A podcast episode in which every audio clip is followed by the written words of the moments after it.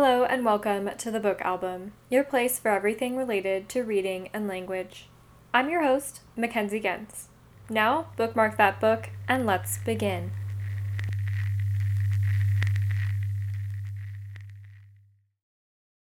Hello, hello, and welcome to the show. Hallo und herzlich willkommen zu unserem Podcast.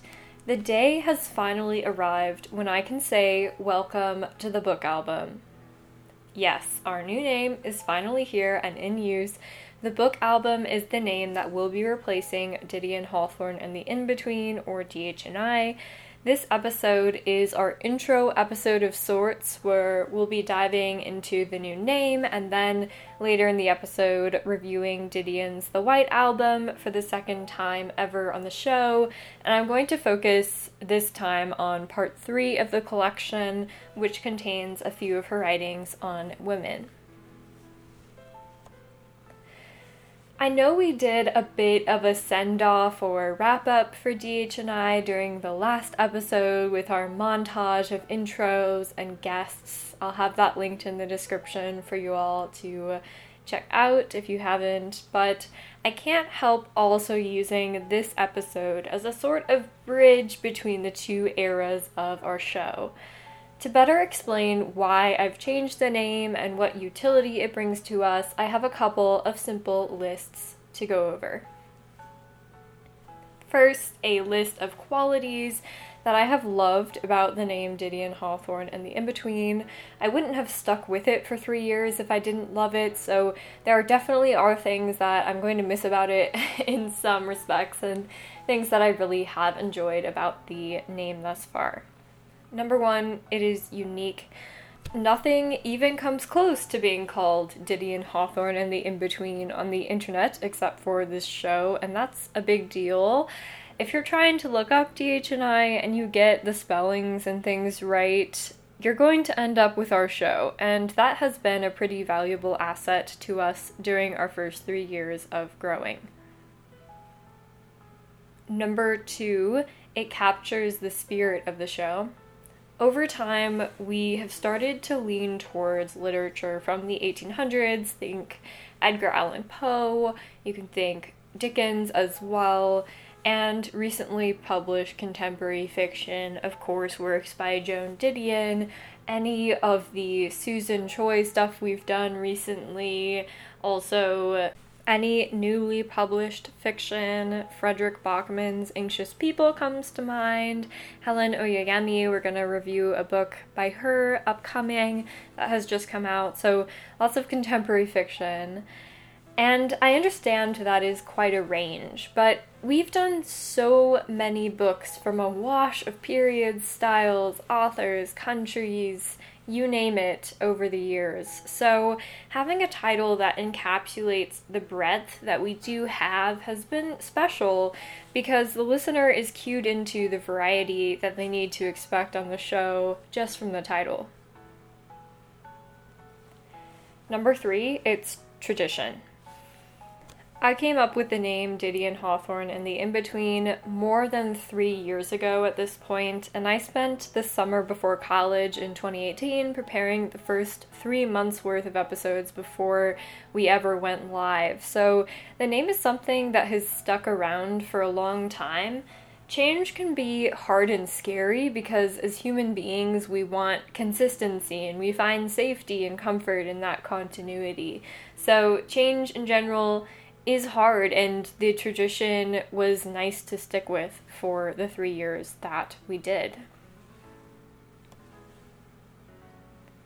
All right, second, a list of qualities that I have wanted to update about the named Didion Hawthorne and the in between four years.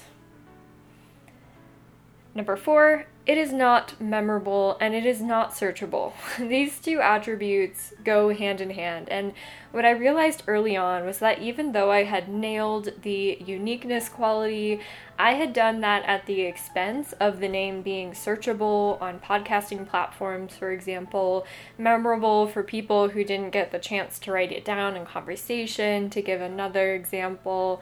Also, it's not very spellable. People who don't know Didion or Hawthorne might get the spellings wrong. They might not include the hyphen in in between, for example, common mistake. And after the first search of something on Google, people tend to go, too hard, better luck next time. Number five, it has an awkward acronym. I put a lot of stock in acronyms and monikers as well because I am at this point in my life an academic slash professional student, meaning that if I abbreviate something, it by necessity has to be easier to remember, pinpoint, etc. than the original. And I would argue that for our listeners, the acronym is unfortunately no easier than the name to remember correctly. Number six, it is too complicated. I'm a minimalist, and even aside from that trait, let's put that aside for a second, I like things to be simple in life. This name is not simple, which again leads to the aforementioned issues. And third, a list of corresponding reasons for why I have chosen the book album as our new name. Number one, it is also unique. Believe it or not, no one else has used the name The Book Album on a project yet, at least not from what we could find on the internet, so surprisingly, I think it does check this box as the old name did. Number two, it also captures the spirit of the show. If we take the literal meaning of the book album, it is clearly an album of books, which is what the show is. Our show is a digital album of books and other bookish concepts or ideas. What I love, and something that I thought long and hard about when formulating a new name, is that it also pays homage to Didion Hawthorne and the In-Between because it is adjacent to the title The White Album, the collection we'll be talking about in a moment, by Joan Didion, formerly one of our namesake authors. Three, it will become tradition. It became clear to me about a year ago that we were outgrowing our name, kind of like how a hermit crab outgrows its shell, and what excites me about this new name and this new opportunity to welcome a marginal amount of change into the show is that it will allow us to keep growing consistently. Number four, it is memorable and searchable, hence the growing, hence the shell changing. Number five, its corresponding acronym works. You will probably hear me call the show TBA, repurposing the classic acronym To Be Announced to match the show's new title, of course, the book album. And number six, it is simple, it is to the point, it makes my simple heart sing. Logistically, and at the risk of being overly repetitive, two aspects of the show are changing the logo and the name. That's it. Leo Discenza is continuing to come up with new music for us, but they've been composing for the show since January 1st, so nothing new there. In essence, we will still be the same show on the inside, that is, in terms of content, length, form, etc., just with a different outward aesthetic. All of our websites, etc., will also be under the same links. If you have questions, feel free to email us at didionandhawthorne at gmail.com. You can also comment on the show notes for this episode at relevanceofliterature.com slash notes under the post for this episode. Also linked there will be any sources or past episode links that I mention during the show today. According to my years long reading list, the first time I read The White Album by Joan Didion was in 2018, sometime in the first half of the year, which would have been as I was graduating high school the more I read Didion, the more I understand how mature her writing is. And being able to read this book, books like El Salvador and Democracy by her, gosh, especially books like Blue Nights and A Year of Magical Thinking, Being able to read books like that has made me a better reader, someone who is more empathetic, and also they give me a good dose of humility because every time I read them, there are passages, words, concepts, people, that and who I don't understand entirely. There are things that I have to come back to and look up and bookmark for later. And each time I reread a book, like The White Album, for a second or third or upteenth time, it's like I'm inching open that window into the eyes of Didion just that much more.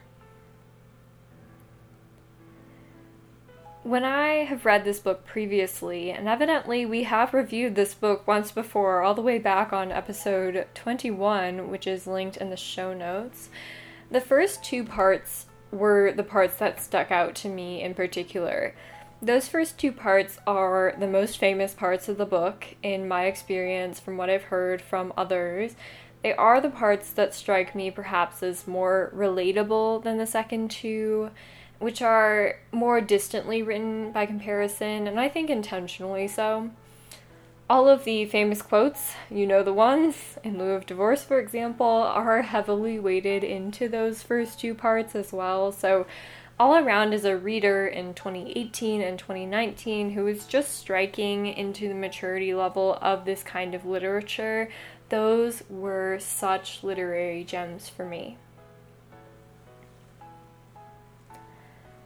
This time, when I read the collection, I really honed in on Didion's essays on women, which are in the third part of the collection, aptly titled, of course, Women.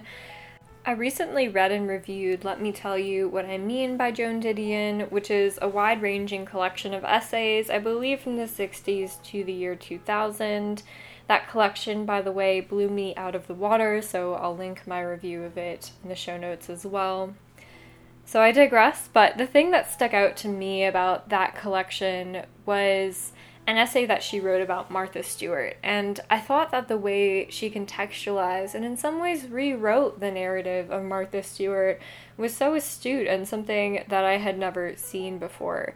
So, when I got to the second half of the White Album again, and I started reading these essays on the women's movement and Doris Lessing and Georgia O'Keeffe, they stuck out to me similarly as such poignant portraits of these figures. For the purposes of this episode, I'm going to do a deep dive into the third piece in this third section, which is on Georgia O'Keeffe and was written in 1976. Alright, let's dive into the story itself here. I'm reading from page 126 of the White Album. Quote, Where I was born and where and how I have lived is unimportant, Georgia O'Keeffe told us in the book of paintings and words published in her 90th year on Earth. She seemed to be advising us to forget the beautiful face in the Stieglitz photographs.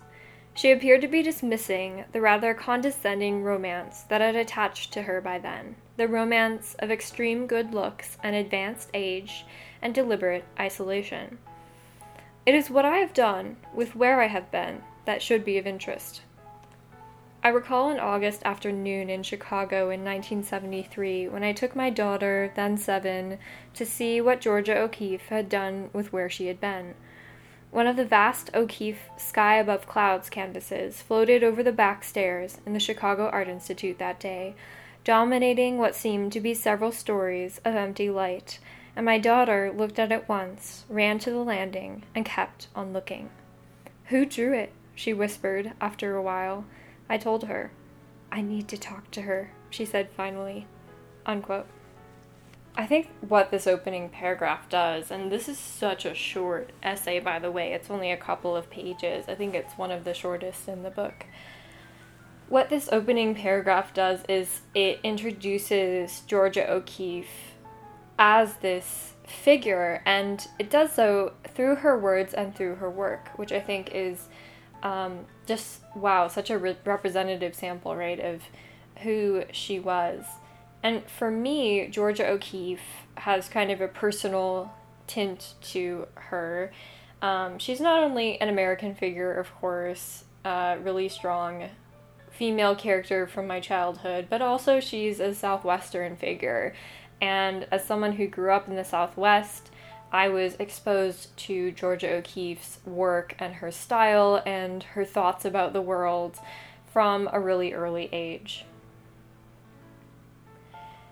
There's this interesting dichotomy with Georgia O'Keeffe that I've been living with for quite some time and I think is characteristic of her and her work, which is that while she famously lived in isolation, her paintings are not in isolation, right? So we have her as a figure, as a human being, obviously, living in these isolated places in Texas and New Mexico later.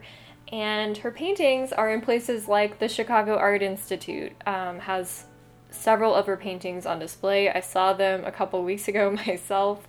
Um, and they're just stunning, but she has this, again, dichotomy between her physical presence and kind of her metaphorical ideas about art and her ability to create art versus her paintings, the production of her art, which are uh, extremely so in the public eye.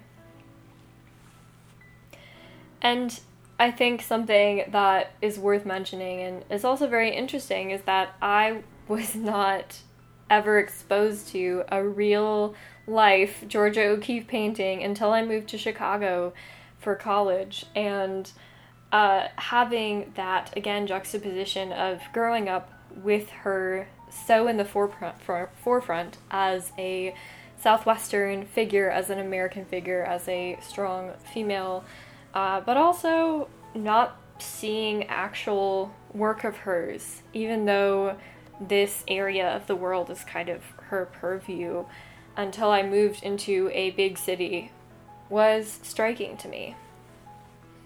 So, Didion goes on to have a really interesting philosophical discussion, and it's brief, but it's about how what Quintana realized that day, or the implication she was picking up on, was that style is character. And that's a quote from page 127. There seem to be, um, especially in Quintana's mind, these attributions between uh, this painting style. I think also it could be applied to, for example, this writing style, this style of being or creation or production has some bearing on character, what type of person they are. Um, and I love that little anecdote about at the beginning about Quintana saying, I need to talk to her. Um, because I think we often, even as adults, feel that need of, I need to know who is behind this beautiful thing that has touched me so much. Didion then goes on to talk about a couple qualities of her, of Georgia O'Keeffe, that is. Um, she's hard. She describes uh, O'Keeffe's hardness. That's a word from page 127. Also, she describes her as aggressive in 128, and I think both of these words are really apt because they're words that describe not just things or qualities or central attributes, at least that we know about her in the public eye, right? That are essential, but or different maybe from other women, but they're also exceptional qualities that have in some ways fueled her to do things differently than was the status quo, for example, in Georgia O'Keeffe's world and life as a painter. She then goes on, Didion does, to observe that, and I think this is something so essential to maturing in your own life is the observation that it was not O'Keeffe's upbringing that was remarkable, but it was her reaction to the upbringing. And I think so often when we're trying to understand where excellence comes from, we look at someone's past. And I think the past and, for example, someone's childhood can be so integral to how they end up doing the things they end up doing. But there also has to be a realization that people are different to the extent that there are common factors in upbringing, right? Divorce, for example, different circumstantial factors, where you are brought up for the majority, if you move a lot, all of those kinds of things uh, qualities, rather, in your childhood that are in some ways universalized because of how many people go through them, and yet these individuals' reactions to those things are different somehow. And I think that's something that Didion really does a good job of drawing out in O'Keeffe's case.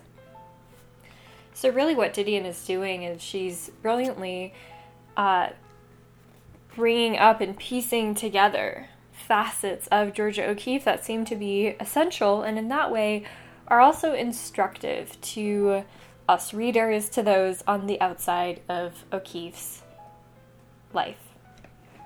I want to also read the last couple sentences in this short story because I think they're just really wonderful.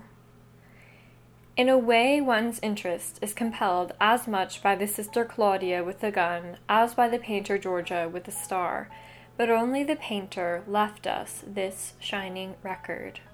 Ten watercolors were made from that star. Unquote. So, first of all, this reminds me so much of Apart from Pretend It's a City. Uh, Fran Lebowitz, the New York socialite, talks about what's impactful about music and other forms of art like music is that you have something left over at the end of the day, right? A Coltrane record you can still listen to today, even though it was recorded in 1960. And that's something that sports and other forms of achievement or accomplishment, or perhaps art like sports, uh, really don't offer in the same way. You don't experience, in Lebowitz's mind, um, the same game when you've already watched the game the first time and you know the outcome. She explains it better than I do. Go to Pretend It's a City, that will be linked down below. So it strikes me that Didion is bringing up a quality that she herself also has, but she's bringing it up in O'Keeffe. Um, and she talks about that quality in Let Me Tell You What I Mean in the essay Why I Write on pages 46 and 47. I'm going to excerpt from that book as well. Quote In short, I tried to think. I failed. My attention veered inexorably back to the specific, to the tangible, to what was generally considered, by everyone I knew then, and for that matter have known since, the peripheral. I would try to contemplate the Hegelian dialectic, and would find myself concentrating instead on a flowering pear tree outside my window and the particular way the petals fell on my floor. Unquote. Wow, I, I love, again, these essays in this book, Let Me Tell You What I Mean. It's a 2021 edition uh, that has just come out, and it, these stories are not new, of course, but they have never been collected together in this way. And I think that what is fascinating about short story or essay collections in this case is that the way that the stories are ordered, the way that they fit together, also brings different concepts, different qualities about the writer to the forefront. And so, even though these stories aren't new, the way they're collected being new brings up a lot about Didion uh, collectively, again, that I think is super valuable towards understanding her writing, understanding uh, the mind of a great writer. So, like Georgia O'Keeffe, Didion is engrossed by things that are peripheral, the specific and the tangible. And what's left behind by that fascination, importantly, is the art that these women produce. All right, that wraps up our first episode of the book album and the 186th episode of our show in general. Thank you all so much for hanging in with us as we have rebranded, introduced new music, done all the things over the years. I really, really appreciate your time and your attention. All right, we will see you next week. If you enjoyed the episode and would like to hear more from us, we've done everything from Shakespeare to Dracula. There really is a show and a series for everyone, so I'd recommend checking out our website at relevanceofliterature.com under the ongoing series tab for links to our entire back catalog of episodes, as well as any current goings on of our show. If you are looking for even more content, we also have a Patreon page at patreon.com slash relevance of literature. Thank you so much for your support, and we'll see you next time.